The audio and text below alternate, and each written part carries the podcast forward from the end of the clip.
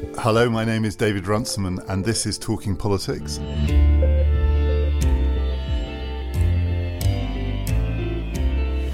I'm joined this week by Helen Thompson, Aaron Rapport, and Chris Bickerton.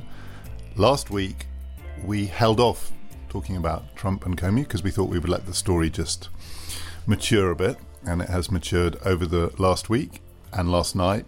The latest twist is that there's a memo from James Comey which seems to suggest that the president asked him to back off the Flynn investigation, and that's provoked the latest round of, depending on your perspective, hysterical or measured and well reasoned commentary suggesting that this presidency is in deep, deep trouble. Some of you may have seen things and maybe I've missed them, but I've been looking for what you might call impartial commentary on this. That is, not people who just have got nothing to say, but people whose views are not predictable by where they stood beforehand. I haven't found a Trump supporter who now says this presidency is done, but they may be out there. I mean, I know some Republican senators are starting to get twitchy, but that's different. I've not found an anti Trump or never Trumper saying, get over it, guys, there's nothing to see here. Everyone seems to more or less take the position you expect them to take. So it's quite hard to know what to think, I'm finding. And so we're going to talk about that. We've been frantically looking how to pronounce his name. So we think it's Ross Douthat. Douthat. The New York Times, thanks, Aaron, the New York Times columnist. He's their sort of in house Republican, but he was pretty skeptical about Trump. And this morning he's saying, forget impeachment.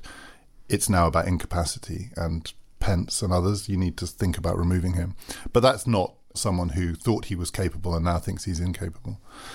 So before we get into the detail of who said what to whom, and we may never get to that because we don't know, frankly, can we look at it from the other end of the telescope? I'm interested in not so much what this says about Trump himself, but what it says about maybe the relationship between the elected executive and the other branches of the state, including the security state and the military state. I think there is a real question about whether some dangerous precedents are being set here.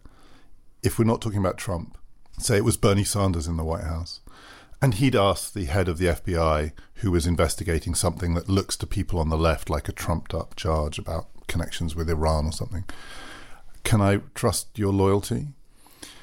There is a traditional view that in a democracy you have to be quite worried about thinking that either generals or spooks get to set the running. And yet here we are, people are so frantic that Trump is the end of democracy that they are throwing all their eggs in the basket of the generals or the spooks.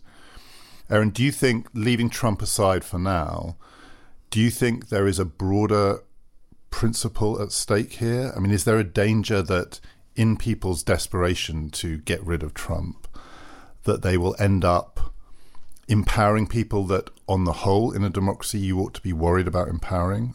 I actually think the greater danger is that as long as Trump is in place, he is going to create an incentive for people in the security state, if you will, to go around the usual chain of command because he's now basically demonstrated that he is too impulsive to be trusted. And I should add the other thing that's developed mm. in the last 48 hours is that he seems to have shared fairly secret intelligence with the Russians. I mean, that was the story 48 hours ago before it was trumped by the story over the last 24 hours about the Comey memo. This is, is my big concern is you've basically got uh, not really a civil military clash here, but primarily a clash between Trump and U.S. intelligence, and which has been going on for a long time. The FBI being one of the 16. Yes, there are 16. 17. Uh, 17 now. Thank you very much. I keep forgetting. I can't remember who was added, but 17 bodies that responsible for intelligence gathering and analysis in the United States government again, I don't think the danger so much, at least from my perspective, is that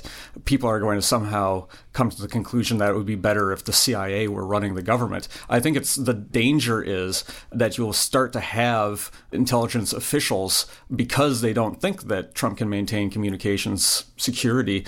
They're going to start looking for ways around the normal chain of command. And that will get you a kind of de facto situation where you have less civilian control, which is antithetical to the principles of democratic right, government. So that, I, I don't think I was suggesting that people are going to say, enough with this democracy thing, let's get the spooks to run things, but more that the next time this happens, a precedent will have been set.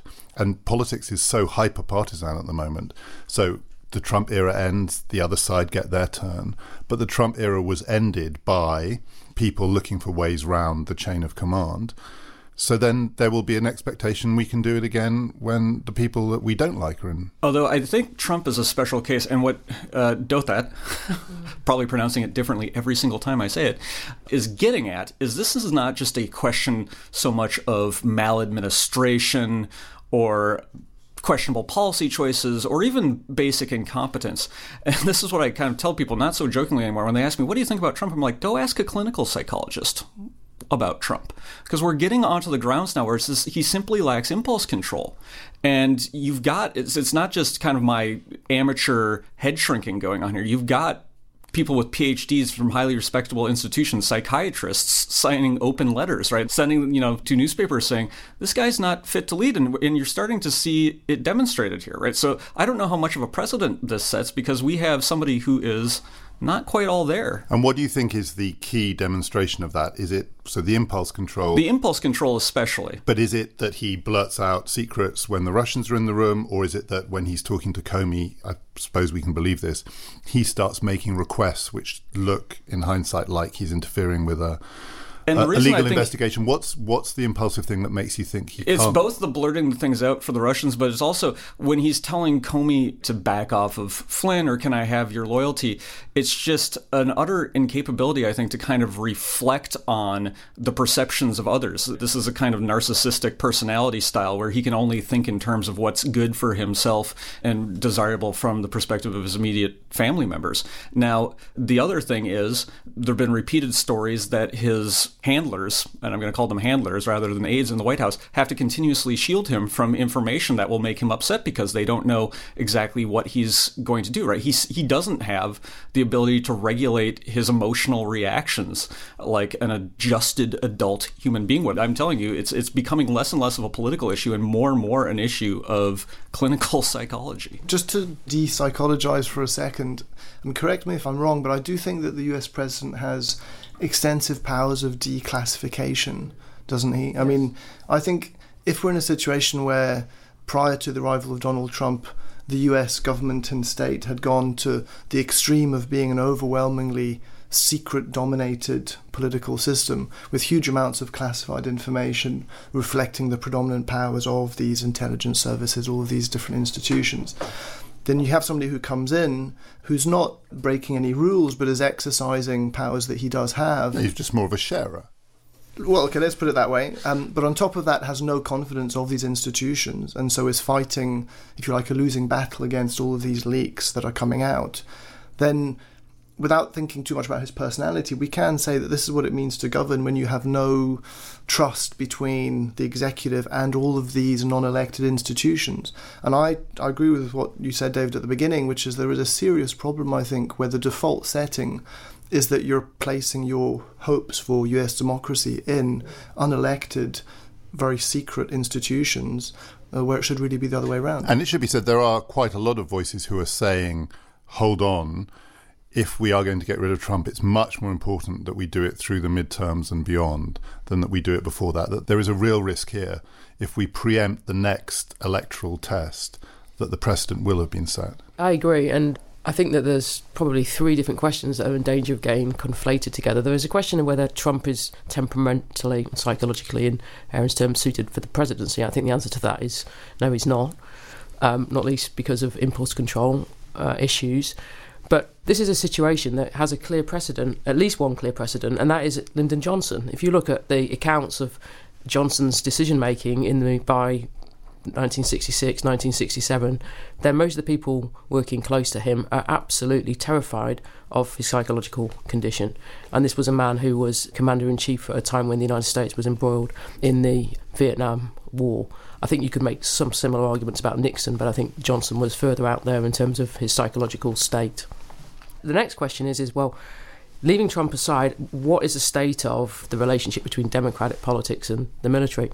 And I think if you go back to the interview, I think it was in Atlantic magazine, a long interview that Obama gave some time last year, he essentially said that the most successful moment of his presidency was the moment that many people think was one of the worst moments of his presidency when he backed away from the Syrian bombing over the alleged use by the Assad regime of chemical weapons. And his argument was basically, I stood up to the generals. This is the first time in a long time that an American president has said, We're not going any further, we're not doing what the generals want me to do.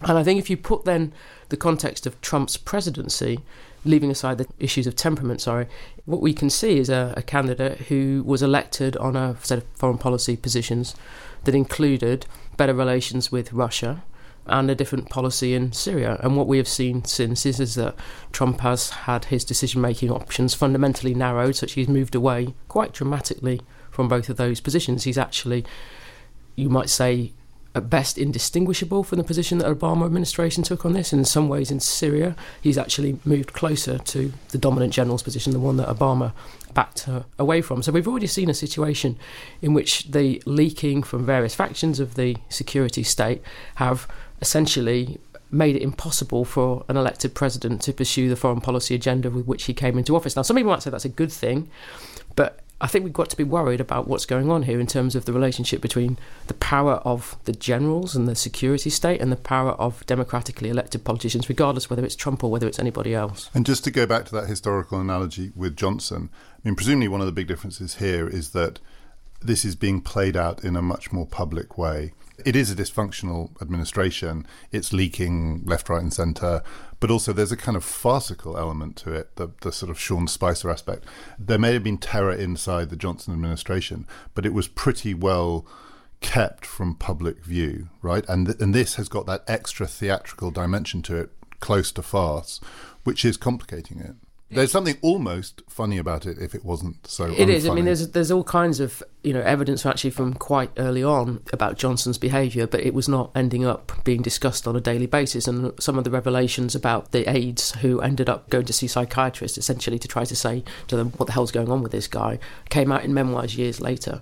And at the time, I don't suppose anybody outside the Washington belt, so to speak, understood what the issue was with Johnson. And there is also said to be a similar moment in the Reagan second term, right, where they were starting to get seriously worried and taking medical advice. And then he seemed okay for a bit and they decided to, but that was only discovered with hindsight. This is certainly not unprecedented in that you have the health of a leader compromised. First time that Kennedy met with Khrushchev, he was on a ton of painkillers. Ken- Kennedy was. John F. Kennedy, yeah. JFK. Khrushchev might have been as well, but Kennedy. Yeah, Kennedy was. Anthony Eden also during the 1956 Suez Crisis had just gotten over uh, a kind of botched surgery and wasn't enough on. on the amazing about the Suez Crisis, every single key player was either in hospital, just coming out of hospital under the knife. It's amazing. Right. So leaders certainly have been compromised in the past, but Helen's correct that the unique aspect of this is that we're seeing it kind of play out in real time time, we can't turn a blind eye to it. The thing about the legality of the intelligence release is that nobody's questioning whether or not it was legal. But there's a couple of things to remember here. One is just because something's legal doesn't make it a good idea. And I go, don't think anybody also is arguing that because this was legal, this is a good idea. But the other thing is, and again, I agree that it would be best to take this to the midterms, right? Though I'd be surprised if, if the Democrats win the 2018 midterms and take over the House. I'd be very surprised if impeachment proceedings weren't forthcoming after that. Paddy Power would agree with me, I think, on that one as well. The thing is, we do know that this guy is unbalanced and we can observe it now. So the question is do we have to worry about, well, what kind of precedent does this set for the future? Or do we say, okay, well, this is somebody who's in charge of the nuclear codes, who's engaged in brinksmanship with Russia and Syria, with North Korea and the Korean Peninsula. Do we want a person like this to continue to serve in office? And the 25th Amendment is designed with a case like this in mind. So why have it if you're not going to use it? In case people are wondering, I should say Paddy Power is an Irish bookmaker, not yeah. the senator for Massachusetts or the husband of Samantha Power. You made like that, that, joke, not me. So, uh, um, like that so for the record. Aaron, I want to put a different way of framing this question to you It's something that you've said a lot in the past. Leaving aside his psychological state, you say the distinctive characteristic of Donald Trump as a politician is that he's highly transactional. Yeah. I mean, not just that it's all about the deal, but it's all about a kind of trade of favors, and and that seems to be the consistent pattern here. I mean, he shares intelligence that maybe he shouldn't share because he's trying to, as it were, exact some kind of transactional relationship with the Russian foreign minister. He's asking Comey for his loyalty. If you look at what Comey claims that he said, it's not an overt threat. It's a kind of slightly wheedling, what is our relationship? Can I trust you on this? Now, you might think that he's psychologically not fit, but there's another view, which is simply that a transactional approach to politics in the White House is very, very quickly going to run up against norms, conventions, laws, this thing called the Constitution. And the Constitution is not designed to make politics purely transactional. And that's the problem here. Transactionalism is not the only component of Trump's personality, right? The other thing that we're seeing here, and I think is the case with Russia and with Comey, is that Trump is an emotionally needy person, which is a major feature of narcissistic personality disorder, which, again, it's not just me saying this, is a lot of psychiatrists are saying he's probably got this as well, right? So the context in which the leak took place when he was divulging the code word, which is higher than top secret intelligence, to uh, the Russian ambassador was, "I get the best intelligence. You know, look at my position. Look at look at the status that I've attained. Right? Look at how powerful I am. I'm a legitimate president. Right? And this is another thing that gets leaked by staffers. Right? It's not just the so-called deep state that's leaking. It's people in the White House around him that are desperately concerned about his mental state. Right? Is the stuff about needing to shield him from information that he doesn't like has a lot to do with emotional insecurity, basic fear that he is not seen as a legitimate president. Go back to the whole obsession with his crowd size at the inauguration, or his obsession with insisting, despite all evidence to the contrary, just basically being flat out objectively wrong, that he had a landslide victory in the electoral college. Never mind that he lost the popular vote, right? And he's got to blame that on some imaginary 3 million illegal alien votes that never took place, right? I mean, all this stuff points to an incredible incredible emotional immaturity and shallowness. I think there's several things here about the transactional point in the way in which he's dealing with the situation in which he's in. In many ways, there is a very clear parallel between this moment in the Trump Comey relationship and what happened to Nixon over Watergate.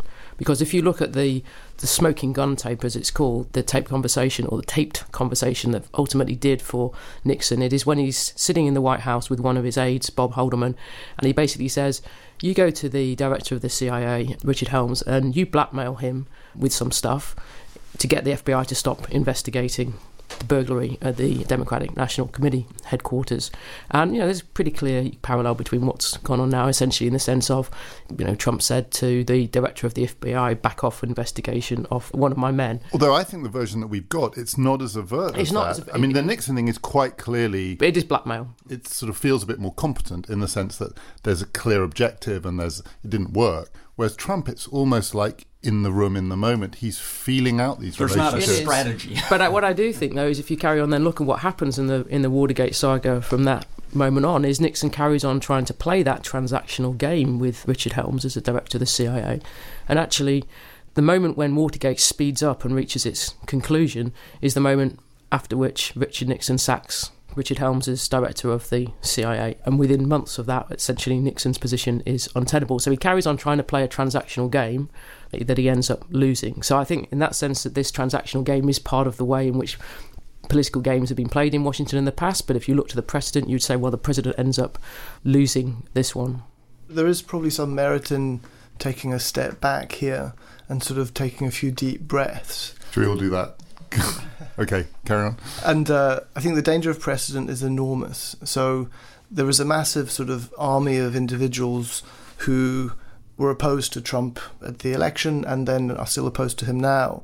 And if there's this idea that any means of getting him out is legitimate, whether that's to sort of emphasize his psychological instability at the expense of a broader picture of why these things might be happening, to relying on the security services, this idea that anything to get him out is good, I think the only way to get him out is to defeat him through political means. I think that's the only way, without setting some sort of precedent whereby the democratic process is compromised at the expense of emphasizing non elected, non democratic aspects of, of US politics.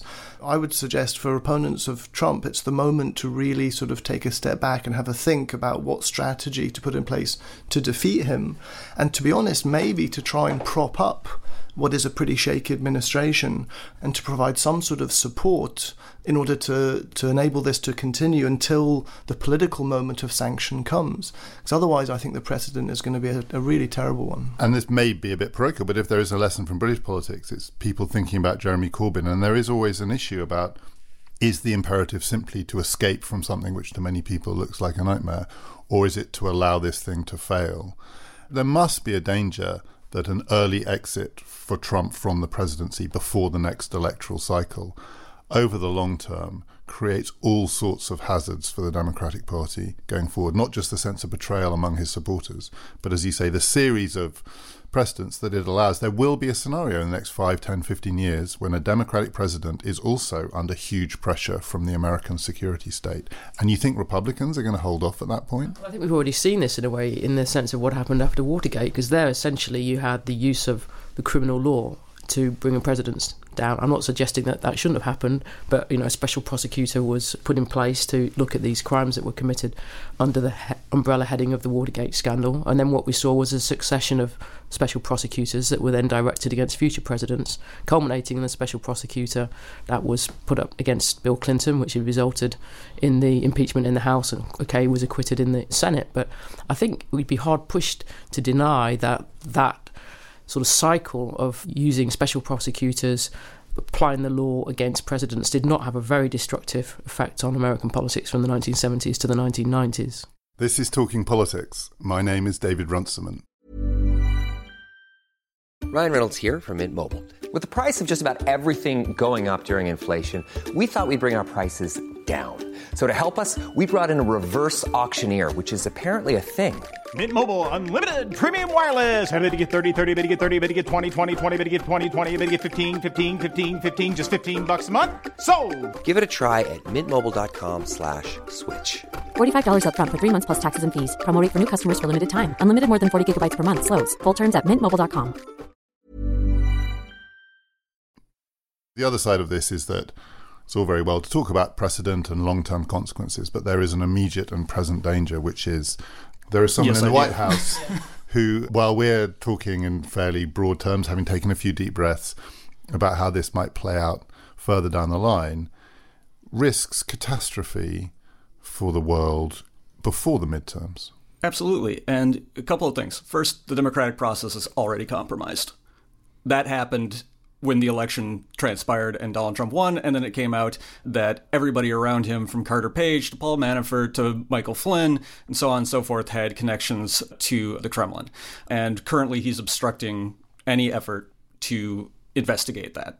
Not through a really well thought out strategy, but he's doing it believe me, nobody wishes that we weren't in this situation more than I do, but we are, right? We can't ignore the evidence in front of my eyes. I haven't seen a better explanation for the way Trump behaves than he is basically psychologically unfit in a way that isn't acute. This is the other difference between, say, a Trump and a John F. Kennedy or an Anthony Eden is those were acute situations where they were compromised by drugs that they were being prescribed. He's 70 years old. He's not going to change. This is a bug right? This is an inherent flaw. This is not a momentary glitch. And it is a situation in which the worst has already happened the worst the worst happened when he was elected So to put it the other way round, I mean, we touched on this a bit. Are we, in your mind, now in a situation where the traditional fear for a democracy, and Helen mentioned this in relation to Obama, is that the generals won't do what they're told by the civilian authorities? Yeah, it is absolutely at the heart of democratic politics. It's what makes modern democracies tick. That in the end, the generals do what they're told by elected politicians. Do you think we have now reached a situation where we have to hope that the generals do not do what they're told? I have no idea, and that would be in many ways. It's hard to say which is worse. That's why I'm um, asking the question because yeah. we are in a different situation if we are genuinely thinking that the health of democracy depends upon a series of people called General something, Mook something. Mm-hmm. When told by Trump to do something, say no. I think if we're talking about the situation in which people want Trump removed from office, there is a clear procedure, as Aaron's already said, the 25th Amendment for doing this. Actually, the US Constitution provides a get out here. So if the With gen- quite a high threshold. if the gen- Quite a high threshold. I Two-thirds? don't think it's so difficult. It's, hard. it's the vice president and half of the cabinet. half the cabinet, and then it goes to the Congress, and then if and then it goes back to the ca- if the cabinet still says uh, no, he's not fit to serve, and then it's validated. But if you by have a Congress. constitutional procedure uh, that allows for this, and then instead you allow the generals essentially to remove him from office, then I think that's a No, that's another embarrassing. an, an, an- And, another I, level. and I'm actually not talking about the generals removing him from office because that would be a coup. But I'm talking about Trump saying do something and they say no. I think that's possible, but I think that's possible in any democracy. I mean, you would not want, I think, in a democratic state to say there are absolutely no circumstances in which a general should not accept an order from elected officials. I mean, that's not the democracy.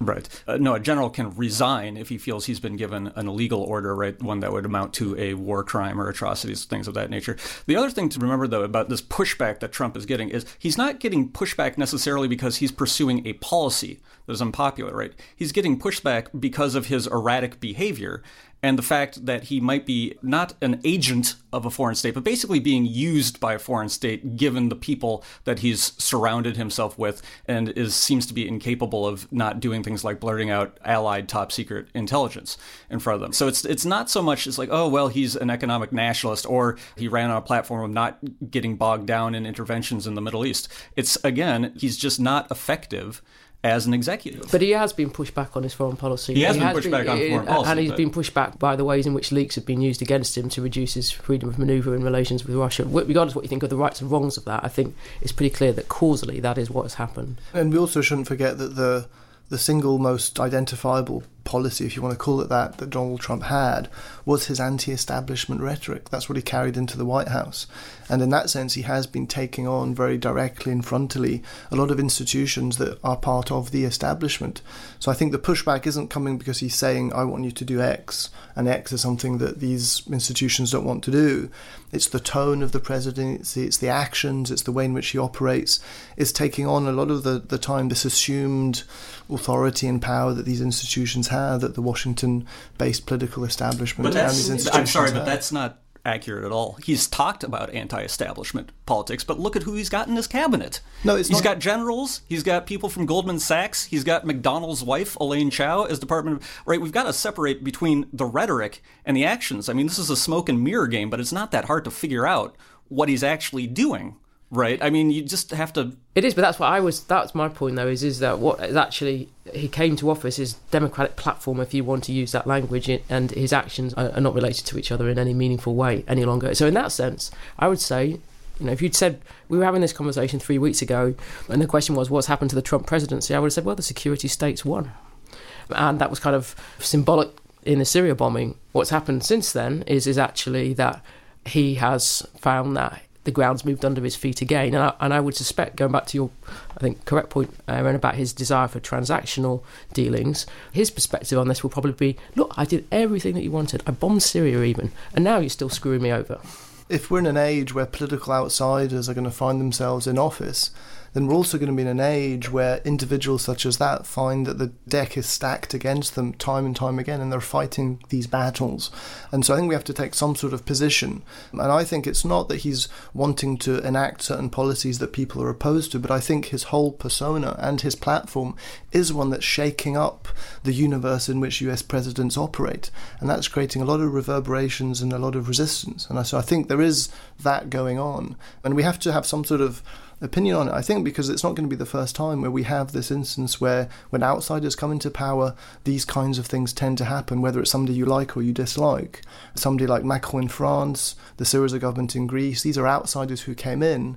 And the reception of the wider state is a pretty mixed one. And in Trump's case, it's catastrophic. But the, the thing here that is happening is if you've got that issue combined with somebody who's temperamentally unsuited to the presidency, and that's why it's quite hard to untangle and say, okay, what's the biggest principle that's at stake here? And I just can't accept that outside of his policy stances, Trump is a normal politician. That's not at all accurate from my point of view. And in terms of resistance, right, so far, actually, we haven't really seen that much given what he's done. Certainly not from Congress. Republicans in Congress, with the exception of, again, lip service from people like Lindsey Graham and Ben Sasse and John McCain, will not abandon this guy, right? And Republicans didn't really abandon Nixon until pretty late in the day, and certainly in the electorate, they're not abandoned. So he's actually not facing that much resistance from the, the so called establishment. And again, the resistance he is getting is not because of his policy preferences, it's because of erratic behavior, it's because of actions he's taking that jeopardize national security, and actions that he's taking that violate any norms of constitutionality that really, in some ways, do amount to, and remember, this is not a legal term, high crimes and misdemeanors, right? Behavior unbecoming of the top executive, the commander in chief, the president of the United States of America. I suspect we're going to have to come back to this. Probably. Take another few deep breaths. I think this story might run. I want to talk about one last thing because we do also want to keep remembering that there's a general election going on here and there are lots of things to talk about, and we're going to focus next week on the Labour Party. The Labour manifesto was launched yesterday, so it'll be a couple of days ago when people hear this. The Tory manifesto was due to be released early this week, but hasn't been. The Liberal Democrat manifesto, I think, is coming out today we're in an age of not just leaks, but information just sort of seamlessly moves through the news space without there being obvious breakpoints. It's not totally clear what the difference is between a manifesto launch and just people telling you what's in it anyway, though the, the pre leaked Labour manifesto is a little bit different from the one we saw. But we'll talk about Labour properly next week. I just want to talk more broadly, and it relates to what we were talking about there. A couple of you mentioned he ran on a platform. Not totally clear what that platform was, but parties in the United States their conventions come up with platforms and presidents run on them. But I'd always assumed that the manifesto in Britain had a particular place. And I'm looking at Chris and Aaron here. In a way, you can give us, in different ways, an outside perspective on this. That the British Party manifesto was a kind of British institution and it ran with a certain rhythm of politics which is now over. So the, the traditional idea, and by traditional I mean it goes back maybe to the Attlee government or before, which is they run two parties, run on a manifesto. One of them will win because the system is designed to ensure there's a single winner. And then the voters won't read this manifesto. They're not interested, but civil servants will. And then they'll go through it and sort of remind ministers, you know, you did say you were going to do X. And past a certain point when it's no longer possible to abide by the manifesto, you probably need another election. And that's done now because the first thing that killed it was the coalition, which changed the terms of the game. And we probably not this time, but coalitions are maybe a feature of our politics. And then the other thing that's changed, and we've seen it in the last cycle, is that between one election and the next, there are these other electoral moments or votes, referendums, and so on, which mean that whatever a manifesto said, it's now moot. And I'm assuming, I don't know, but that whatever manifesto commitments are made this time round, between now and the next election, something will happen, the Brexit negotiations or whatever, which will allow politicians to say that things have changed, that we don't have that kind of election, give it a go, election politics anymore. Is this still a manifesto based polity? That's a slightly pretentious question, but you know what I mean. I suppose the manifesto tradition in British politics is because you are in a situation where the executive, when it's formed, can actually implement it quite directly. Because it's a two party system that produces one party government. That's, That's right. That's the point. Um, right? But I think that doesn't exclude the sort of the broader manifesto tradition in other places. It's not called exactly the same thing, but it does exist. I mean, I think of France, the French call it le programme, and it's a pretty important part of what the presidential candidate has to offer. And I think voters do read these things quite carefully often. And in France, you hang around waiting for the arrival of le programme. And it hang around on street corners. not quite on street corners, but you expect it to come through and then you can compare them. And there was quite a lot of discussion about, in this instance, Macron's programme, what exactly it was going to look like, who was putting it together. So there's still the tempo of electoral campaigns are still organised around some sort of unifying document of intent. And in the French case, will the candidates who run under the Macron banner for the legislative elections in a few weeks' time be running on the Macron programme? Yeah, absolutely, yes. In the case of if you go under the En Marche sort of label, then En Marche is defined by what was in By the Marche. presidential That's programme. right. And in France, I think because they moved the legislative elections so that they would be at the same time, just after the presidential elections, in the past it used to not be that way. Um, It's exaggerated, actually, this kind of idea of a unifying programme. for Yeah, and actually, by making it a month after, it does have that effect, which That's is right. Macron comes out. There's not time for people to kind of adjust the programme. he sets the tone and then it's kind of but i think in the british case i think it's it's. I mean, if you think of politics as becoming more more permeable, the imposition of these kind of international events that derail things is much more common. Ideological traditions mean much less. Then I think the manifesto becomes a bit old-fashioned, to be honest. Except I think there's one way in which this isn't true, and that is is the convention about how the House of Lords behaves in relation to manifesto commitments. So it's part of the constitutional tradition since the turn of the 19th to the 20th century, or the beginning of the 20th century, that the House of Lords do not vote down things that are in government's manifestos. And I think, given the difficulties that Theresa May is likely to have with the Lords over Brexit, it's not really clear there is a Conservative majority in the House of Lords, that it does matter what is in this Conservative manifesto, because things that are not in the manifesto will be things that will be open for the Lords to have a confrontation with, with the government about. Well, presumably we'll have to see, and we'll come back to this next week. It's not going to say much about what Brexit no, means beyond meaning no, Brexit. No, I don't think it's going to say much about that at all. But I think that it will matter in a context in which there will be a fight between the Lords and the government over Brexit. Then the opportunity to take shots from the Lords at Theresa May's government over other issues in relation to what is and is not in the manifesto, I think maybe at least has some significance. Aaron, does the British Party manifesto look kind of quaint to you? Or is Not it a all. recognizable feature of It's a recognizable feature. I mean, so a party platform in the United States probably doesn't hold the same weight necessarily. But if you look at, so Helen and I have talked about this data set that I've been using that she actually coded some of the party platforms in this data set. It's called the Party Manifesto Project or the Comparative Manifesto Project, depending on who you ask. And one of the things you'll see in the United States when they code, so they do a content analysis of the content of the Republican and Democratic Party platforms over time, and then they assign it a score, where a negative score is more liberal or more left of center, a positive score is more right of center. It maps very closely to the historical understanding of where different presidential candidates were. So you see, for example, when Reagan takes office, the Republican platform from that year jumps way to the right. Likewise for Clinton as well. Clinton is normally seen as kind of pretty center right for a Democrat, and likewise his his score is further right certainly than a Jimmy Carter or uh, Lyndon Johnson. So there's some face validity to this. So it seems like in the United States, party platforms do reflect what presidents do in office. And here's one of the differences here that the manifesto in the British case exists partly to help the civil service because the civil service is a permanent feature of British politics and it doesn't change with a new administration. But in the United States, the broadly speaking, the civil service does change with the administration. So what we have here is a neutral, ostensibly neutral civil service who need a kind of checklist in order to be able to know what it is they're being asked to do.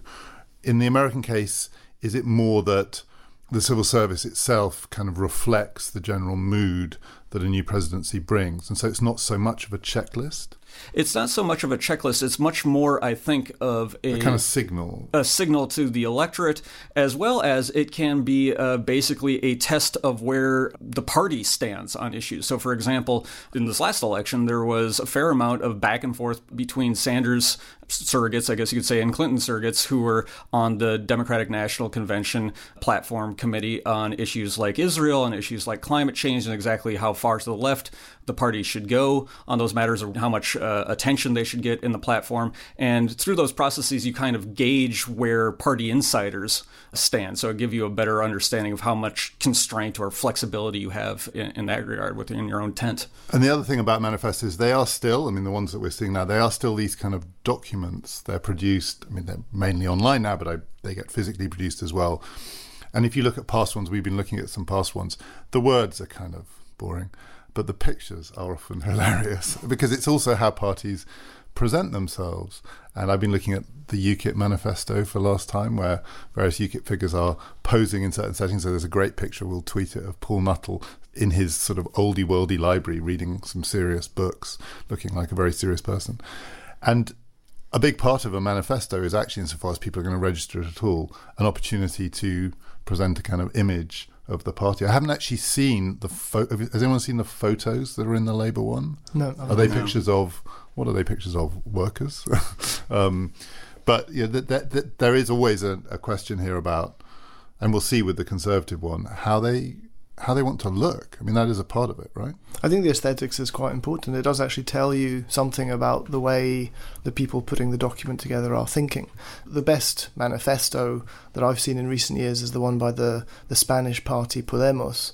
and their manifesto for the June elections of last year was very literally modelled on an IKEA catalogue and you had images of all you could these. assemble a policy platform out of well, bits of. the Guardian called it flat flat pack policies. So Um, that, that was the joke I was striving to that. yeah. But what was interesting is so you think that this was just a joke, and it wasn't actually. The point about this aesthetic choice that Podemos made is what they were trying to say, what they were trying to communicate, is that the policies they adopt are common sense policies that are so obvious. And also, there's no other way of doing it. When you put an IKEA, you know, cabinet together, you can't do it your own way. You just there is just one way of doing faintly it. Faintly sinister. As a, When I, poli- see as a an, when I see an IKEA catalog, image. my heart starts beating faster, not out of joy, but out of anxiety because I have terrible. I have no manual dexterity, so that manifesto would not work very well on me. It would just give me a sense of dread. Although I, you did share, I did look at it. It was quite cheery quite in the kind of the the kitchens look nice. And but there's too many books. I think it's unrealistic. All these people who are sort of normal people have massive bookcases in their houses.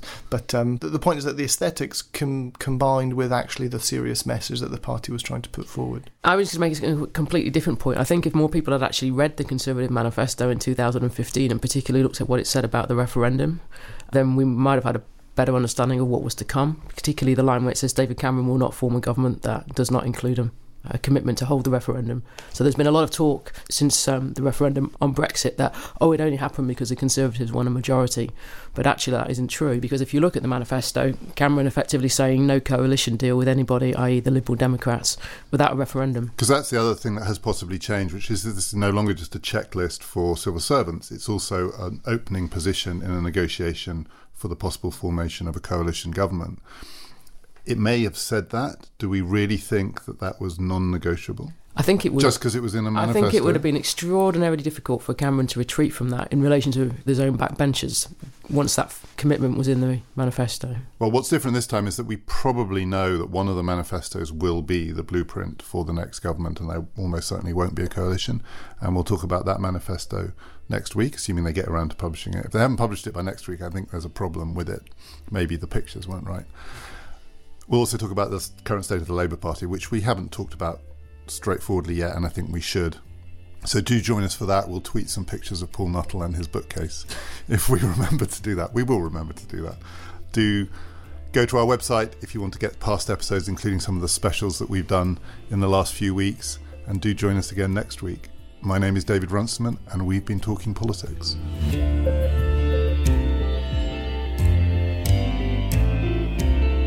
Didn't mean that. You literally take deep breaths. No, no, I need to take deep breaths because I mean, I'm, got cross. I like well, it. I'm, well, I'm just generally angry these days by the state of American politics, and so and when I start to talk about it, out by the fact that it could go really horribly wrong. Yeah. I mean, my I mean, I tend to be a pessimistic person anyway, but my mind is kind of like we swallowed the hand grenade already. It's in there.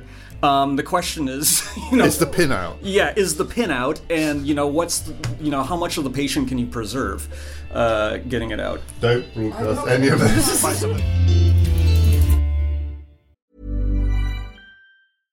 This is the story of the one. As head of maintenance at a concert hall, he knows the show must always go on. That's why he works behind the scenes, ensuring every light is working, the HVAC is humming, and his facility shines. With Grainger's supplies and solutions for every challenge he faces, plus 24 7 customer support, his venue never misses a beat. Call click grainger.com or just stop by. Granger, for the ones who get it done.